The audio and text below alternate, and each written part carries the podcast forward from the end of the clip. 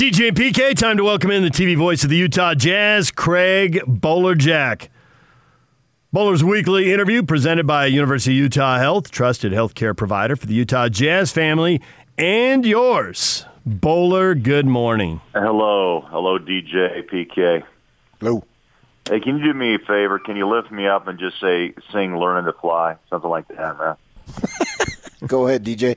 No, singing is your role, man. We Come got on, like man. two drops of me singing and a hundred of you singing. You're Tom Petty, man, as as far as I'm concerned. Oh, there's a million songs I could sing, and probably several by uh, uh, Tom Petty. One of his Yeah. favorite, one of my favorite tunes of his, "Need to Know." And Craig Bolerjack, "I Need to Know." What's the problem?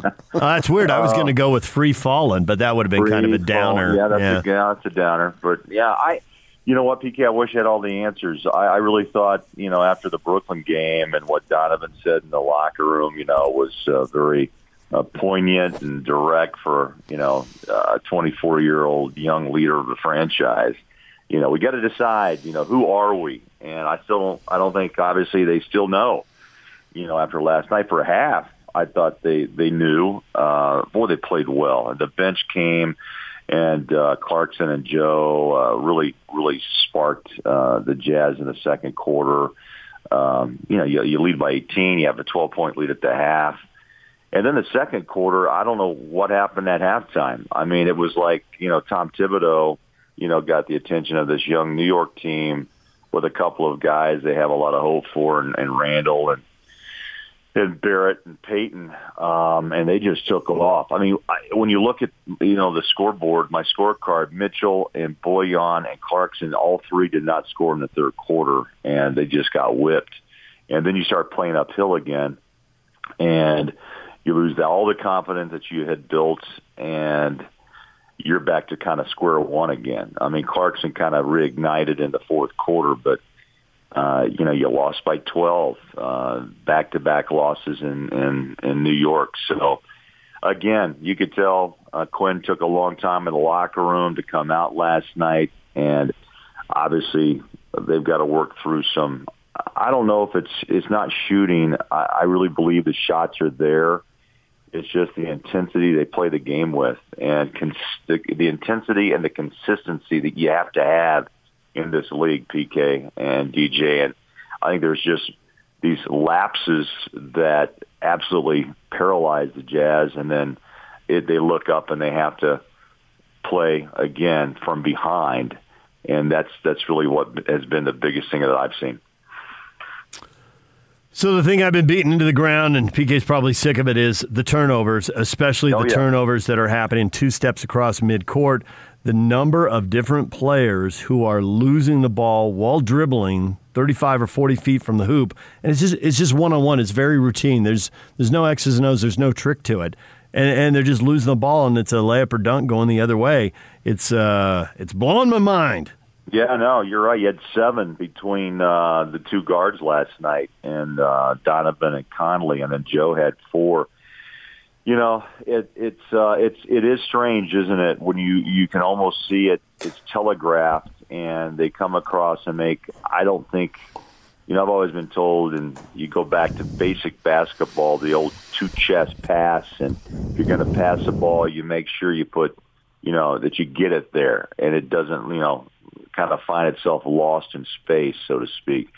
And those are just, you know, concentration plays that are costly because you you said it. Um, you know, you give it up at half court or after the first couple of bounces as you try to get in the mid, you know, to to, to the uh, front court, and you pass it off. The guy picks it off and just run it to the rim. Easy baskets, and there's too many of those last night as well. But yeah, turnovers would be the other part of this. Uh, is the consistency. Now you go focus, concentration, and those sound simple, but I don't know if it's fatigue. I don't know if it's uh, the mind games of what the world is today. Don't know. Just don't know. But it, it's got to be fixed, or you're going to have a rough a rough go. So we as fans, we get caught up, and DJ likes to talk about how we ride the roller coaster, and I can't argue with him, even though I love to argue. But obviously, he's right. And you, maybe not this year, but you've been around the players for so many years, and the coaches and all that. How much do they get caught up in a roller coaster? That's a great question, PK. I, I tell you, they they always speak the speak or the player. You know, you always say coach speak, player speak. Look, there's always that I think built-in mechanism of look, we're good. Uh, what was Ricky Rubio? Never too high, never too low. And I, you know, I think to keep your sanity to some to, to some degree, PK, you have to take on that mentality. But at the same time, you know, when game time comes I think all fans always believe that you got to be focused, and you know you get into this pace scale discussion of how can they not be. But you know what? Still, the human factor plays a factor, right? Uh, yesterday's events, I don't know how it impacted uh, some some teams. Before we went on the air last night, I was reading that some that were considering not to play, some decided to play, some showed solidarity. You know, uh, in a circle last night. I mean, there's a lot of issues going on, and I'm not sure how much that impacts, but um, I think it's still part of the discussion even today. I mean, the COVID, the BLM, last night's uh, or yesterday's, uh, you know, situation at the Capitol. Uh, I mean, the world is in a crazy place, and basketball. I was sitting there last night thinking, okay, I've got to find my mood too uh, to try to do this and I, I think it, it impacts PK. I really do. I think some of the things going on impacts, but fans don't want those excuses. I think that's the point. Is that it still is that getaway entertainment escape from what we're dealing with. And then when you see your team, the roller coaster that we all, you know, we all ride. Heck, man, the Chiefs up and down. Well, most of the, you know, uh, that's my team, as you guys know, and you know, it's it's it's it's something you you hope every time they hit the field or the floor they're going to win if that's your team, and you do ride the highs and lows. And sometimes you forget that the players ride highs and lows too. And I think that's just where we are in society right now. No excuses, but I, I think these guys are having some problems focusing, and you hope you hope they find a way. You hope they do. So we have had some uh, some of our listeners point out, hey, uh, Miami, Portland, Denver, Utah. I'm leaving somebody out. Uh, all, uh, Toronto, all underachieving Toronto. right now. All teams right. that have been to a conference final or an NBA final in the last two years. And the Jazz aren't in that club, uh, but nonetheless, they've been a playoff team and that these teams are underachieving, is there something about the short off season, lack of a training camp, what's going on in the world? Why it, it, the NBA is not perfectly predictable, but it's ballpark predictable. We know who's great, we know who's right. good, we know who's average, and there's a couple surprises. But to have five teams underperforming like this, that's weird. Yeah, and then you got some other teams overperforming. I mean, look what you know New York's done. They've won you know, five of their last six and three in a row. And Tom Thibodeau's a rookie coach. Uh, you know, look what Brooklyn's done with Steve Nash. I mean, you expect with the talent level they have, but still without Durant is my point. Is that they play on? That's the depth uh, that they show. The Jazz are 500 ball club, four and four, and you know, Donovan said last night that there's a they get off to a slower start.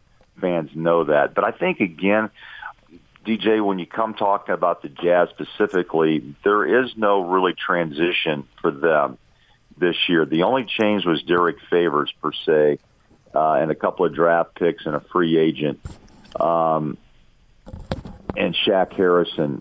Bottom line is the reason why I think Dennis and the Jazz kind of stayed this way was really they had to sign two of their cornerstone players, right? And they got Faves back and, and signed Jordan Clarkson. Um, the point is that they felt comfortable that that transition you speak of wasn't going to be at a high level. They knew they know each other. The the whole system is in place, and maybe that's why the surprise of of the way the Jazz are playing. Because look, Joe knows Favors. Joe knows Rudy. Mike Conley's adjusted now from his time in Memphis and so there was no plan for any type of slow start out of the gate. They, I think that I think a lot of people felt like the Jazz would be ahead of the game because they knew they knew each other. Look, they're four and four. They're not one and you know one and seven, but still, I think what we we've watched is the surprise of the turnovers and the inability to be as consistent uh, as Donovan is keeps saying. We got to find out who we are and be that. And I think that's those are surprising comments from a team that really should know each other because they kind of dedic- they hang their hat on being tight, close locker room, uh, good you know, good friends, and that that does make you kind of scratch your head wondering why they haven't uh, uh, they haven't found that that consistency that we're all you know waiting to see. So you talk about that good friendship. We were discussing this in the prior time. It's uh, sometimes you need some guys to take the lead and have tough conversations. Is Donovan Mitchell at that point where you think he can do that? Well, I know he's. That's another great observation, PK. Look, he's a friendly guy. He's a motivator. He's a he, he'll pat you on your on your butt, your head, whatever you need to just uh, you know get you over the hump. But, you know, you bring up a good point. Who's the nasty? Uh, who's a guy that can really close the door and, and, and sit down and say, "Hey, this isn't the way it should be." You know, I, that's that's something uh, that this team is tight, and that may be one of the, the lacking features is having the bad guy who can step it up. Maybe is that Coach Q's um, you know role? Most likely, the the door was shut for a long time last night, and of course the coach uh, is a guy that has to talk the talk. Um, I think you have a leader in Donovan, but at the same time, you know, how nasty does it have to get sometimes where you have to, you know, call a player out or tell it the way it is? And PK, you know, I'm not behind those doors. Uh, I wish I could be sometimes, but that's that private area that very few ever get to reach. And uh, you know, my my comments are really just what I see uh, when we when we when we did travel or when I got a chance to talk to guys, and you really get to know them better on the road, and that's just not happening right now. Both the statues could do it, couldn't they? It's not uh, bad to have more than one guy. Both those guys yeah. could chew on a teammate when necessary. Absolutely, and you know that was something that was uh, you know part of it. One did it in a different way than the other. Oh yeah, uh, yeah. and that was um, that's why there's two that's why there's two statues out there because they don't they both played the game and approached it totally different, but achieved you know such greatness, individual greatness, and you know the team titles did not come in two two incredible runs against Chicago, but the two themselves individually achieved uh, achieved greatness in this league. Yeah, they did. See, in my mind, I think even though it's a, probably a little bit earlier than usual, I think Mitchell has the cachet to be able to say what he wants because he's got the game. And it's yeah. clear that he's the franchise player. Gobert's right there too. But if you're going to take one guy, you're going to take Mitchell. And so, and you listen to him talk in his post games, and I always like to listen to him because at least when he does those now, they're Zoom. He's saying things that I want to hear. You know, after the Knicks loss, he's saying, "Well, we got to just do it, man. We get basically, you know, paraphrasing the my interpretation of it anyway was, you know, we can talk till we're blue in the face, but now we got to go do it. So I think that he's reached that level of stardom or whatever you want to call it, to where if he's got something to say to the team, he ought to say it. Yeah, you know what I, I found too in these Zoom conference or Zoom interviews, PK, that you know the media is allowed to dial into is that he's never dodged a question, and I do respect the hell out of that in the sense at his age is to just take it, speak the truth, and put it out there. And if he has to, he'll put it on himself with no hesitation. You've heard the same. Both of you guys have heard the same thing I have, and I, I find that refreshing because the guy's able to talk about himself and what the team has to do. And maybe that does translate then on into the locker room. But but you know what your point was to what degree? You know, it does can you say it or does it have to be a forcible a forcible type of voice or are the words enough to let the other the other 11 or 12, 13, 14 guys in that locker room decide how they're going to play? You know, Donovan every every every leader can only say so much. It basically comes down to the rest of the team on how they're going to approach the game. I mean, I know Clarkson. You could tell body language last night, frustrated, and uh, you know the way that he plays on the floor. I think is is the way he delivers his message Uh, and everyone, you know, Stockton was different. He was a quiet assassin, didn't like the media. Malone would speak and and be the soundbite of the day. Uh, and that's just the two different comparisons, and everybody does, I think, approach the game differently, and the way they lead, right? And uh, I think Donovan is your go-to guy, PK, no question. The way that he handles the media, the way that he even talks about himself. Uh, the beauty of Donovan, he doesn't back down from a question, doesn't try to go around the corner. He pretty much takes it straight on and gives you a straight up answer. All right, let's get to the truly important stuff now. What was up with the uh, with the kilt and Clarkson? What was going on there? You got any idea? I have no idea. You know what though? If there's one guy that can pull it off, he can't. PK, you could possibly do the kilt action. I, I just depends on your. Well, I have great day. legs. I mean, one of my better qualities, and I've got a lot of qualities that are outstanding physically, if you get my drift. But legs, right there. Legs number, yeah. Yeah. Do you have? Do you have? What? Who? Who? Who? Uh, you know, when people like, uh, what was it? The one lady on uh, the entertainment show uh, that had her legs. Um, Mary Hart. Mary Hart. Yeah, she had them insured. You don't. You don't have your legs insured, do you? It bothers me that DJ knew that in a heartbeat. Hart. I knew where he's going, and the way he delivered it, Mary Hart. You Mary knew. Hart. I did. I had no idea where he was going, but DJ didn't miss a beat. He knew it instantly, yep. yeah. which really makes me a little nervous.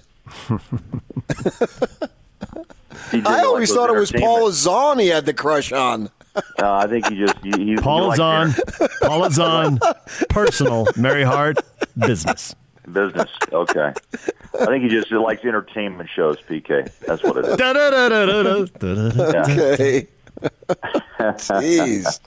How many years have I come back to my desk and that music's been blaring after the six o'clock news. Oh, sure. Doesn't mean yeah. you need to watch it. No, I don't. I turn it off, but I still no. But I'm, you I'm knew on, that. I'm on to a game. Well, yeah. I mean, it's on for a couple minutes. The game only thing I knew about Mary Hart is she sits in the first row of Dodger games. Yeah. No, it was you knew she had her legs insured. That was I, a honestly, big story. if I did, I forgot it. That was a huge story. I was um, going Vanna White. Oh, uh, so so on the local scene, you know who wore the kilt? And did it on TV, did it in his famous stand up, Rod Decker. Oh my! yeah, and it's out there. It's out there on YouTube or somewhere. A website. I forgot it. Rod Decker. Yeah, Decker That's... did. We would never do anything to uh, remove the dignity of local news. That's not exactly. I want parental control on that one. But there was, uh, and it was a, it was a photographer, the handheld, walking up to him. He, we would never do anything ruin the dignity of local news, and he's in there in a kilt. It was hilarious. Uh, I believe he he's making a point. Yeah, I hope he it always was, makes a, a point. Yep. wasn't a windy day. He was indoors. It was indoors. okay, good. in the middle that, of the newsroom. I'm resting easier now. That's good. All right. Well, on to Milwaukee. On At least Milwaukee you're, you're better rested. You're better rested this year. Think of all the late night flights and uh, oh. 2:30 a.m. hotel arrivals that you're not dealing with. Yeah, but I got to be honest, it's a totally different game. Oh yeah. I mean, yeah. I mean, you know, you're in an arena, jumbotron, and and it doesn't have the same feel. And we're trying to yep. do our best for the fans, and it's hard to explain. But I've got to tip my hat to the technology of what Travis and our our crew and JB. You guys know them.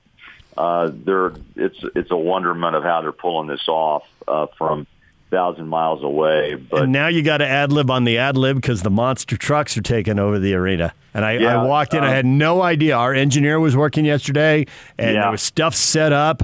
And I'm like, "What is going on?" Because it didn't make any sense. It's like we're setting I'm, all this stuff up. Like we can't have people in the arena. I mean, we're very aware of you know like there are at, at, both TV and radio, there are rules. People cannot be in the building. So what could possibly be? Oh, wow! You're you're gonna you're gonna ad lib on the ad lib. I'm hidden away uh, in a special place that I think may be well. All of us are in a special place, and we the biggest uh, concern or issue will be will you be able to hear the monster trucks mm-hmm. rev their engines uh, on on certain certain moments? But ah, it just know, adds I, to the flavor. Yeah, it does. Someone said, "What the heck's that?" That's the what's that's the grave digger is, up there, you know. Is the uh, the analyst because you always show the two screen? Uh, is the analyst there to where you can speak to him? Is or is it he's a, wi- a ways away? Because I would imagine some that's got to be difficult have- for you. We have some remote and some six feet away from me with a crew. People ask why the masks. Well, because it's like family. We would. I have a, a lot of people making this happen, and some are in the room and some are out, but we're close in proximity that we wear the masks uh, to protect each other. They protect me. I protect them. I've had a lot of questions about that on Twitter, and it's just I haven't had a chance to really uh, address it. But since you brought it up, uh, we're all in close proximity, and so that's the reason why. Even though there is a split screen there, and we try to have, you know, spacing, we still have a lot of people in small spaces pulling off this remote broadcast that we're doing. So, out of respect um, uh, for even the fans who are in the stands, we're trying to uh, do the best job we can for them as well and for us. Bottom line. Bowler, this has been an incredible appearance by you from Mary Hart's legs to a gravedigger reference. you really have touched them all. Hey, I need the levity, man, and uh, it's been a good talk. I'm glad that uh, you were able to remember Mary Hart uh, and bringing talking kilts. I mean, that's a whole nother another level. All right, as long as we don't have to talk turnovers again. Well, we will. DK, we will at best some part point. is but- if you can take us out with a little Tom Petty, man. Yeah. it'd make my day. Well, this is for the Jazz going to Milwaukee. Now I won't back down. No, I won't back down. You can stand me up at the gates of hell, but I won't back down. Man, incredible. Yeah, yeah, that's that's what I'm talking about right there. I got the phone. I'm waving, PK. I'm ready for the encore. Yeah, I got my light on. Hey, baby! there ain't no easy way out. Pretty good. Nice. Nice. All right, like Bowler. Tom. All right, guys. Be good. Talk soon. Craig Bolerjack, uh, Craig Bolerjack, TV voice of the Utah Jazz. Join us right here on 97.5 and 1280 The Zone.